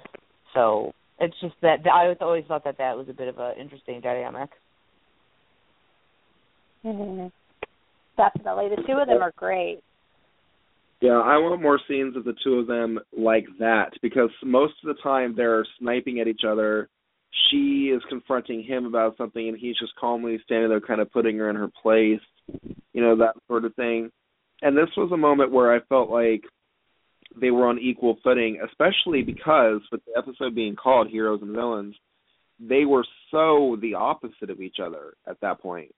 Like regina was really not the evil queen anymore kind of like last you know in, in the shattered sight when she was wearing the dress and she's like what the hell am i wearing? Like mm-hmm. it's thing is she is not the evil queen anymore. But Rumple is absolutely still the twisted little imp that he's always been. So, you know, there was such a great juxtaposition of the two of them and like you said, um, you know, showing the growth of her character and the you know, uh what's the word I'm looking for? Like his character his character he's almost like stalled like yeah, it's I mean it's like you know sh- like Regina is shifting gears and becoming more of a hero, and and you know and with the whole oh my gosh I'm having a brainwave. Like with her whole thing of you know she's not the evil queen anymore and now we've got Maleficent and Ursula and Cruella coming and she's going to have to you know to kind of decide what side she's going to be on. The fact that Rumple is bringing them to town I feel like the lines have already been drawn. Like Regina is going to end up falling on the side of the heroes now. And Rumple will still have his feet firmly planted in with the villains, even if it's for a good cause. And we'll get to that, you know, actually right now, um, because Rumple nearly succeeded with the hat. Very, very close. And, you know, part of me wonders you know, if he had really succeeded in that, like what would have happened? Like, you know, when he tried to leave town, like, you know, what was going to happen? Okay, you're trying to leave town with your magic intact. Well, you're going into a land without magic, dude. Like, it's not going to be the way that you think that it is. Like, you, like, you've already gone to Manhattan once. Eh, you know, like, I don't know what he was expecting. Like, what was he expecting to happen? With like he was just going to be able to walk out and like go strolling down the street like just you know finding his way to Boston or you know New York or to Belle and he was just going to be able to poof them like whatever. Like, is he? I mean, and I know, I know that there's magic in our world because we had that character, the dragon, in season two. Okay, I know, but it it seems like I, I, that it it doesn't make sense to me. Like Rumple, what what were you thinking? Um. Anyways, we'll talk about that more in on the next point. But as far as him and the hat goes, um, when the hat like when the stars align and the hat kind of released its magical energy. I don't know about the two of you, but I was just like, oh my, that's one of my favorite visual effects on this show ever. It was gorgeous. It was gorgeous. I guess it was gorgeous. No, it was, was. really it was beautiful to look at and it almost made you forget the immediate danger because you basically have the heavens hanging over the dark one's head. It just it looked like money. It looked fantastic. Yep. It was beautiful. Like even Hook, he it almost the look on his face. It's almost like he kind of forgot for a second he was about to die because he was like mesmerized by this beautiful uh, props to you know the the CG department or whoever put that together because it was gorgeous. Definitely one of the top effects I think of the series. This is actually a really good opportunity for us to reference what we were talking about last week with the article that um that uh Andrew Orloff put out in that magazine talking about the visual effects. We mentioned that, you know, they have to plan the visual effects out from the very beginning, you know, like the writing process, where they're going to put the camera, the lights and everything. This is a prime example of that. When they were deciding where to put the camera, they had to angle it in such a way that you could see those stars and they had to figure out exactly how much of it you were going to see and what it was going to look like, you know, when it actually kind of when the hat kind of let itself loose a little bit. Um and what's so interesting to me to think about too, let's just consider this for a moment. When that hat let all those stars out, all those stars that were up in the ceiling, were they all the occupants? Were like were some of those stars the fairies? Was one of them the, the so. apprentice? I think so. Yeah, I think Mhm. so. So isn't it funny to talk about like the stars aligning when it was really like you're talking about people, you jerk. Like Hmm. you're talking about people, some of whom you put in there, you jackass. So yeah, like just, I'm sorry, but Rumple was a royal jackass this this half of the season. He was. He was. Oh, was, but he got yeah. he got his though. Let's be. Mm. yes, he did. Okay, yeah, perfect seg, perfect seg. Okay, so speaking of that whole hat thing, of Oh. course he nearly succeeded in crushing Hook's heart, but then he couldn't. And at first he was surprised at why, and was questioning why, and so was I, perfectly honest. Mm. And then came the reveal of all reveals when Belle piped up behind him and said, Because I commanded it. Oh! Dun, dun, dun. Oh! Oh! I clutched the pearls. I clutched the pearl, the non-existent pearls around my neck. I did. I shouted. I shouted too. Oh, I shouted too. Not a word that it was not a PG word. I can tell you that it was R. But yeah, I shouted. Yeah. I I even I tweeted. I was Yeah. gonna say we all live tweet on our different time zones. So if anybody was looking at any of our live tweets, it was all capital letter like Yeah. swear words. I think mine was all capitals. Oh my God, you are in so much bleep now. And I know I think- Ashley's was similar. No, mine was all capitals. Holy beep and yeah. it was so funny. I, and then And me then and that's actually what I that. shouted. yeah. I'm pretty sure I my neighbors think I'm insane because that's actually what I shouted loud. Because I don't know about you guys, I wasn't expecting her to be there. I, my notes for my review, I wrote all in caps letters, just the one part. Suddenly, Belle. Because it was like, oh, No, ah. Oh. was not expecting it at all. Not at all. And when and that, but honestly though, when I saw that, I was like, oh boy. Kind of like what Amy said. He's in some serious crap now. Like, you're in for it now, buddy. Like, everything that you've got coming to you is about to come to you. And then she said, "Release them." And he did. And she was like, "Drop the heart." Okay. And then she said, "And now you can take us to the town line because we need to be alone for what comes next." Oh, oh, my friend. I love. Yeah. Yes. That okay. Belle's rose-colored glasses are off, and so are the gloves because she is pissed.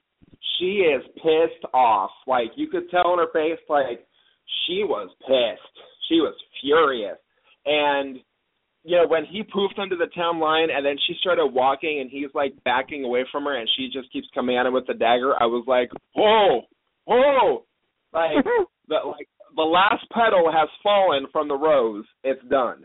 Like she is about to light his butt up. I don't. I oh, I don't even know. It was the best part of the Oh episode for me, honestly.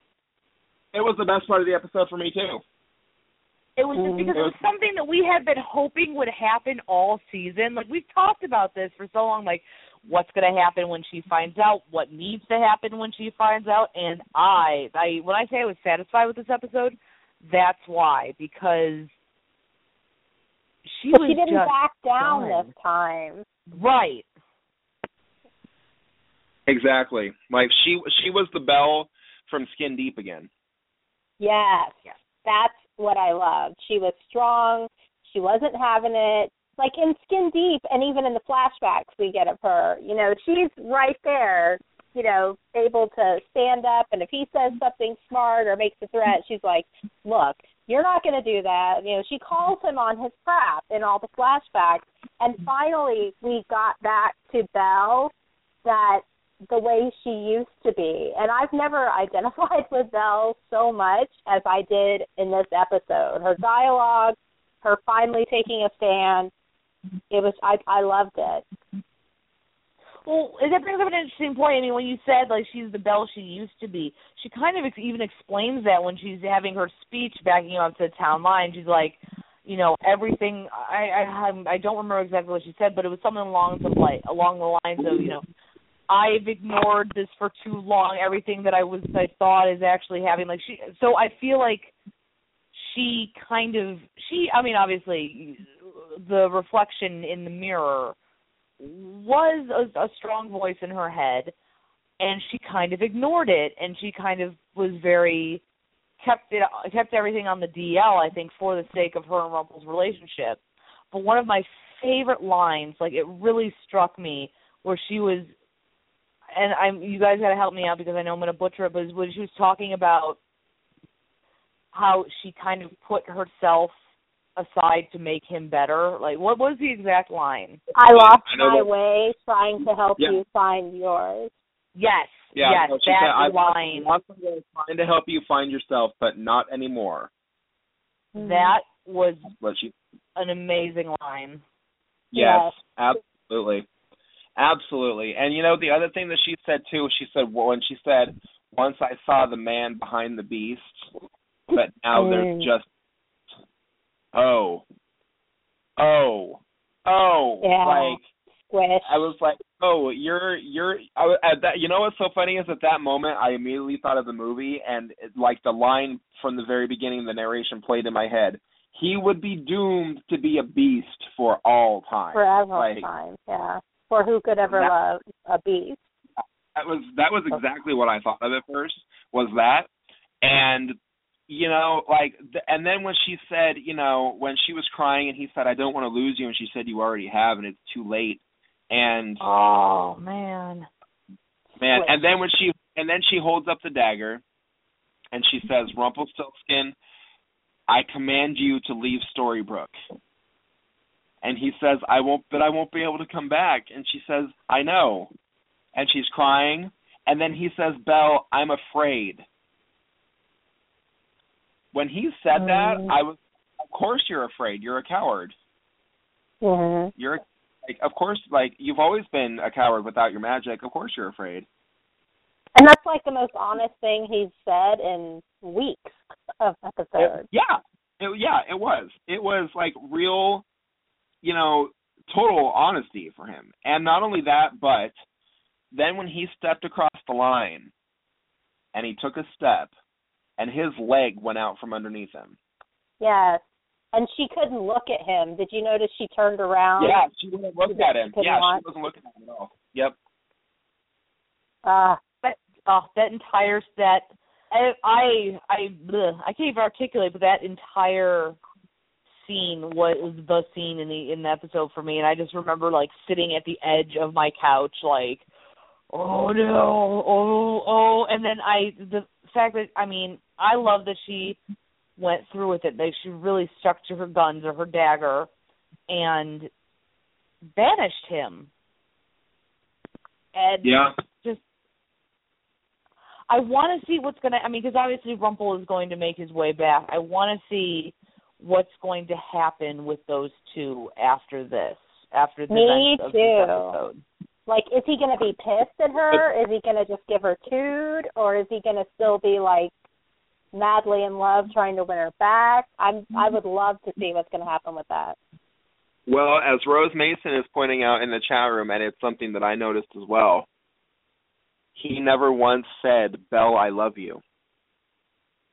Mm-hmm. I think He he, never loved the it. idea of her. I mean, he loves power, but I think he also loved the idea of Belle in his life more than he um loved the woman. I think. Mm. I don't know about that. I think he does genuinely love her, but I don't But he's an addict. I just think He's he's, an an, addict. addict, you know, and he's a coward. And having mean, that I've- power makes him not have to be afraid. Yeah, I've always considered that you know magic, as far as this goes, to be almost like a metaphor for drug abuse, especially for Mhm. him. Like I think that he loves her. I do. I think he truly loves her. Not just the idea of her, but who she is and what she brings to his life. But I also think that you know, just like an addict, um, he he. this is so tragic. It's like breaking gold. Um, like, of breaking that, it's breaking gold. Seriously, it, it is. Like they could have just made. Uh, yeah. Um, and that was actually something I was going to say too. This scene was worth its weight in gold, pun intended. Um, it was it was just so uh, so tragic and i like i understood where Belle was coming from i did he's been a royal jackass the entire season and there is no denying that because i don't give two shakes of a unicorn's tail if he was using that dagger or the hat rather to separate himself from the dagger the fact of the matter is is that that rat bastard was going to leave Storybrooke to its knees and let them all destroy each other, even though he knew what was going to happen. I'm sorry. You're a Hmm. jack dude. Like you're, you're leaving. You are leaving the savior to be destroyed by by her crazy family. You're an ass. You're an ass. You know- You're an ass. You're an ass. that's not what I thought was going to happen either. I was convinced up until that whole Snow Queen thing played out that Rumple was kind of playing it, and then in the end, we were going to find out that he wasn't actually being an ass, but he had something up his sleeve, and he was going to come in, and they were he was going to be part of saving the day. But alas, that is not what happened. So I was a little bit shocked by that. I was I, I going back to him being addict the fact I was shocked this season by his complete disregard for anybody who wasn't in I mean even who wasn't in his direct like line of sight and his direct goals. I mean even this episode, you know, he kind of gives up on bringing Henry over. I think he realizes that it's just too difficult for him to try to, you know, secret away his grandson now that everyone's not dead. Um, so it's just him. It's just the Rumple and Belle show, and Mm. I think that's interesting that he just like completely kind of drops that idea when it isn't convenient to him. Mm. Yeah, I um you know, and on the on the other hand, having said that cuz he was being a complete ass, he was. I can also say that I did feel a degree of pity for him because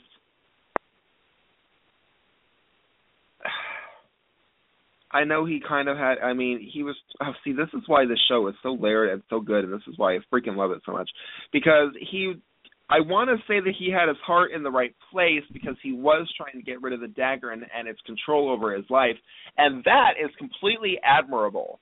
That particular facet of his journey was completely admirable. However, it is overpowered and overshadowed by the fact that he was going to let everybody kill each other and destroy each other and just rescue him and Belle and Henry. Like honest like I, I I'm sorry, just it's it's such a tangled oh what a tangled web they've woven. I mean it's just Mm-hmm. I, I he he did have his heart in the right place as far as wanting to break free of the control of the dagger. I get it. You don't want it to have control over you anymore, especially after Zelena. Who would? I completely understand that. But dude, there had to have been another way. Like honestly, like if he had gone, like imagine this, right? Imagine if he had gone to Belle and said, "There is a way for me to get rid of the dagger and having it have control over me, but in order to do it, there's this hat, and I need to collect magical figures. What do we do?" Hmm. And I have to crush a heart. That was the other. I keep forgetting that that was And- part of. uh The question mark. What do we do? What would she have said? What would she have told him? He didn't even give her the freaking chance. Like that that that would have happened. Because imagine, right? Imagine if Belle had actually sided with him and mm. said, you know, maybe we should do this. I mean, she had. There's no love lost between her and Hook, as far as I know. So even though she is not somebody who, I mean, but at the same time, you know what? Belle just wouldn't kill anybody, so I don't think that she would. I just don't think so. Like, but then that brings up a whole nother topic of why the hell True Love's Kiss hasn't got like. Oh, I, I'm sorry. I, okay, I need to back away from that topic now because I need to back away, back away, back away. Um, I am interested to see what's gonna, Uh, seriously.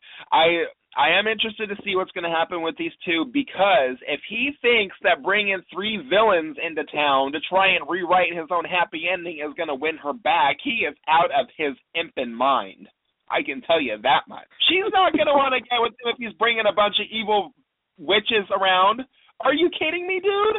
Like, does he still love her? Does he want her back? Is he going to be all angry with her? Is he going to be apologetic? Is he going to fall down on his knees and beg her for another chance and and explain the whole thing to her? Or is he going to just stay partnered up with these three witches he's got coming into town? And is he going to tear Storybrooke apart? Are they just going to wreak havoc? Is it going to be complete chaos? In any event, know, but- he is bringing three villains to town and somehow thinks he's going to get a happy ending. He is a friggin' idiot. I'm sorry. He is being oh. so stupid right now. Like, I love you, Rumpelstiltskin. And Robert Carlyle, you know I love you, sir. If you ever listen to the show, you know that I love you, and you've created such an amazing character that you get me this heated about something that's fictional. But at the same time, like, he's just, oh. Somebody else take over. I can't even do it. Can we move to the next I just- topic, please? What's the topic? yeah. Yes, let let let Let's let's stop let's, it. yeah. Let's go. Emma and Thinking Buddies. Oh, I like it. that scene. Thought it was It made me hilarious. giggle. when she said, "I don't need a hero speech right now," and Regina and Emma was like, "No, you don't. You need a drink, or you need shots." Shots. I loved it. I thought it was so good. The whole like ending from there to the ending with them. I I like when Emma and Regina are friends. I think that I mean, Zach, you've mentioned it before, two sides of the same coin, you know. I think that they have a good friendship and they're both co-parenting Henry and I love that he run ran in and said, "Mom, mom," you know, talking to both of them. So I thought it was fantastic. We kind of needed that little light moment right there after having the heart squished two times in the previous 40 minutes. I always think that I, I'm I'm not a hundred percent on board with them being like BFFs five ever, but I Mhm. do like when they kind of ha- more of an alliance, if anything, like when they have um, when they have common goals and they kind of set aside all the pettiness and the poison to do something like you know plan uh, like when they were planning to flush out the evil queen together. I that was a lot of fun, and I felt that same kind of alliance in with this uh this little drinking buddy scene where it was like you know, you don't have to like me, but I know that you need alcohol right now, so you know we're gonna do some shots. Now shut up. Yeah. I, I I enjoy that. I like that Emma was. You have me confused with my mother. Oh yeah, I love that. I loved it. Mm. Um, yeah, I thought it was so good. Um, I I really yeah. That was yeah. I could say a lot about that scene, but basically, it was good. Um, I wonder if they were drinking rum or tequila because tequila is my um shot of choice, Yeah. and I like to think that it's Emma's too. But knowing her, she probably went for rum because she's dating a dirty pirate. So Dirty pirate. Uh, yeah. Hey, he bathes quite frequently, guys. Come on. So he claims. No, I'm just kidding. I'm just kidding. Don't send me hate, Captain Waters. It's me hate. I'm just kidding. So, um, yeah, which leads me to our next topic of Henry running into their little meeting and bringing them back to the Lakeside Manor and showing them the secret library full of empty storybooks. That I was want creepy to me. Two ends of the spectrum. I that room. I don't know why I found it so unsettling, but just the idea of these rows and rows and shelves and shelves of identical blank, uh, titleless storybooks. I I just I don't know why that creeped me out, but it, I kind of I it like oh oh I don't know if I like this. It's just weird to think that maybe because of this, because of all these storybooks, like who knows how many are already been made, is there a whole nother adventure? Like, is there a storybook for Wonderland? Is there a whole nother adventures going on that we don't even know about that are also being controlled by these books? I mean, how do the books work? Like, oh, I That's what I was hoping. I was hoping that uh, first off, I want one of those books, and I'm gonna have to get a replica. I've been wanting one for four seasons now, but I was hoping that that's the way it works. That he's the sorcerer is almost like Once's version of the great power of the universe, you know, and he's writing the stories for everyone everywhere and that's why it's all interconnected. Like I love the idea that he's got a book for Wonderland, there's a book for the Enchanted Forest, there's something for our world. You know, I love the idea that he's like the grand poobah writer master of all of these stories. I want to know why he does it then. Why write the stories? He's like a master of the universe by the power of grace. He's He Man. there you have it, people. The author is He Man. We've solved the mystery. Mystery solved. and the, and the evil guy and the e- and his and his nemesis, of course, is Skeletor, and they'll be coming and they'll be coming, you know, once upon a Grayskull near you. No, I'm just kidding. That's true. Oh, Cringer my the God. Wonder Cat. oh my Oh my gosh. God. up now. But yeah, I honestly I I don't know why it out so much either, Ash, because I I loved it. I thought it was great. And when you just said, I wonder if there's a book for Wonderland. I wonder if they're like, is there a book for Neverland? Is there a book for the Land Mhm. Without Color? Frankenstein is from. Is there a book for Oz? Is there is there a book for our world? Wouldn't that be interesting? Um Yeah. That would. I I think it's I I wasn't creeped up by it. I was more intrigued by by like what are those books for? What is he planning on using them for? Um who the hell is this person? Like um yeah, just so many so many things. Um I I just I loved it. I thought it was so great. Oh, hello to Samantha Lee. I see you in the chat room. Hello, darling. Hello, darling. Uh, yeah, but I just I thought it was so good, and I'm so intrigued. And what I love the most is that Emma is now in on Operation Mongoose. Like they're all going to try and figure this out together.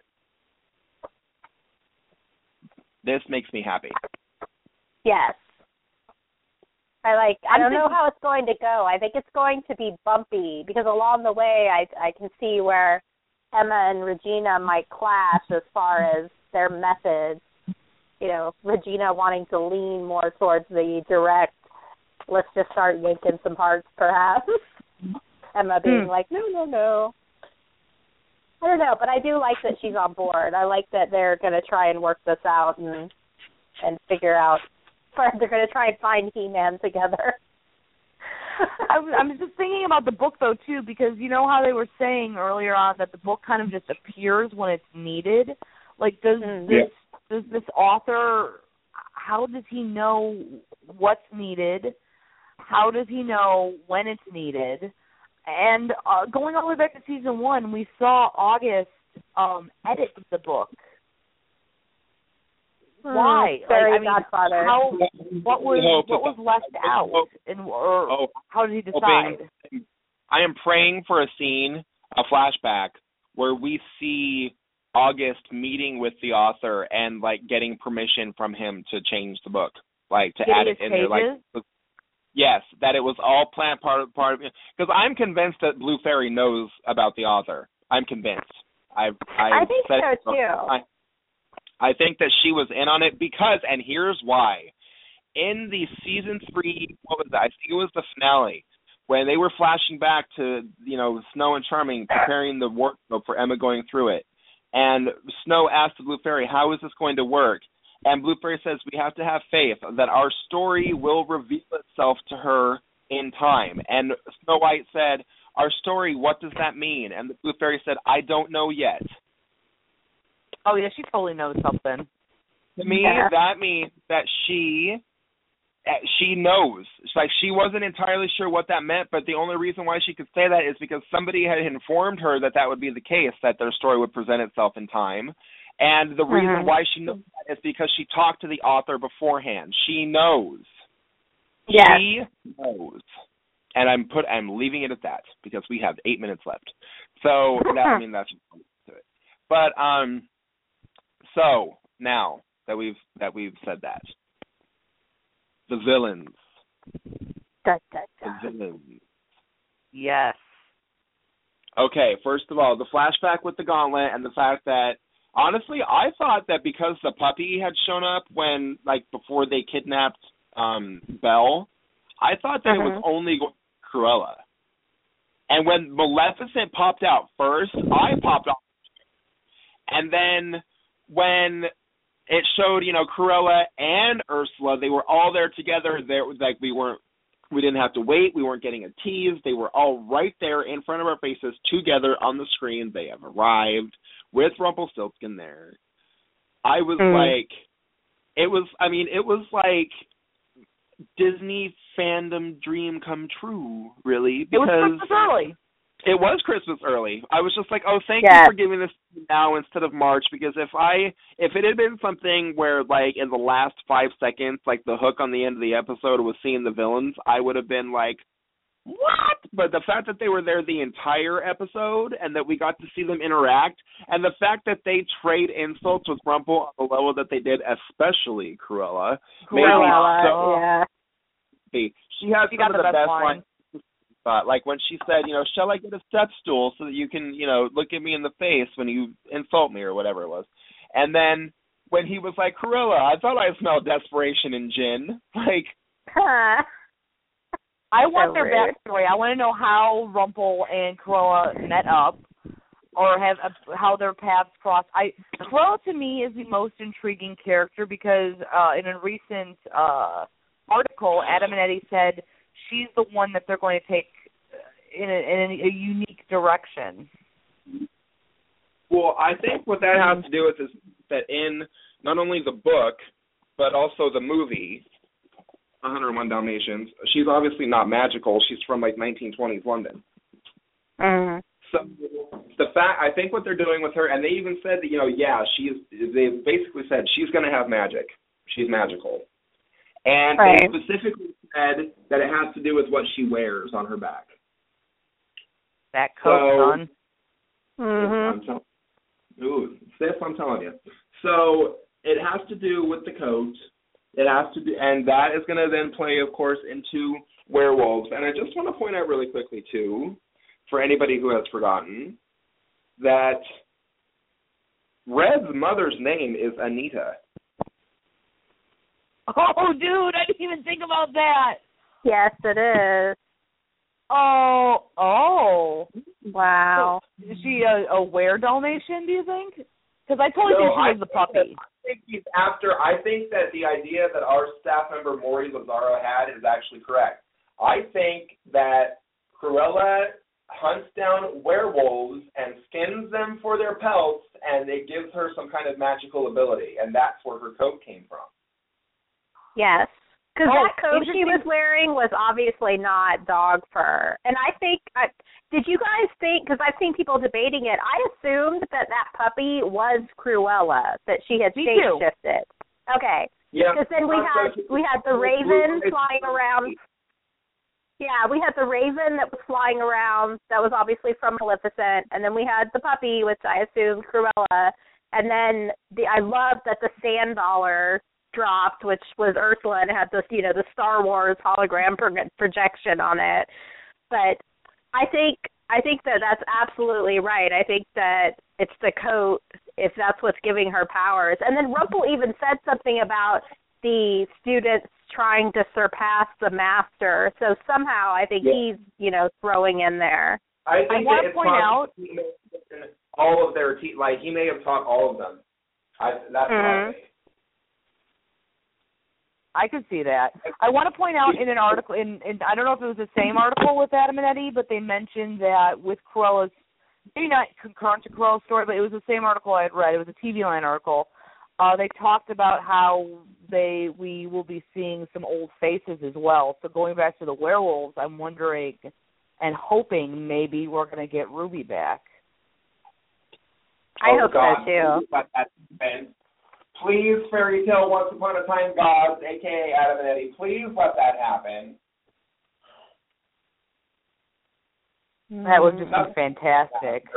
I love Red so much. I love Ruby so much. I love Meghan Ory so much. Can we please make that happen? Um, we only have three minutes left, so hmm. Um, let me see here. Yeah. Hmm. So there's so much to discuss. Um, just as a reminder to everybody, because I mean we did have a very serious discussion here, and there's so much more that we could talk about. Um, just want to remind everybody that next week we're on a break from the podcast. We are also on a break the week after. We are returning on January 6th for our, or no, wait, excuse me, excuse me. Um, is it the 6th or is it the 13th? It's the 13th, right? Yeah, 13th. Um, we're returning on January 13th to watch. Uh, I know, 90 seconds to watch the first two episodes of Galavant, which premieres on January 4th on ABC. Um, so we're going to watch the first two episodes. So we will not be back until January 13th. Then our next one after that is January 27th. Then two weeks after that, and then another two weeks after that February.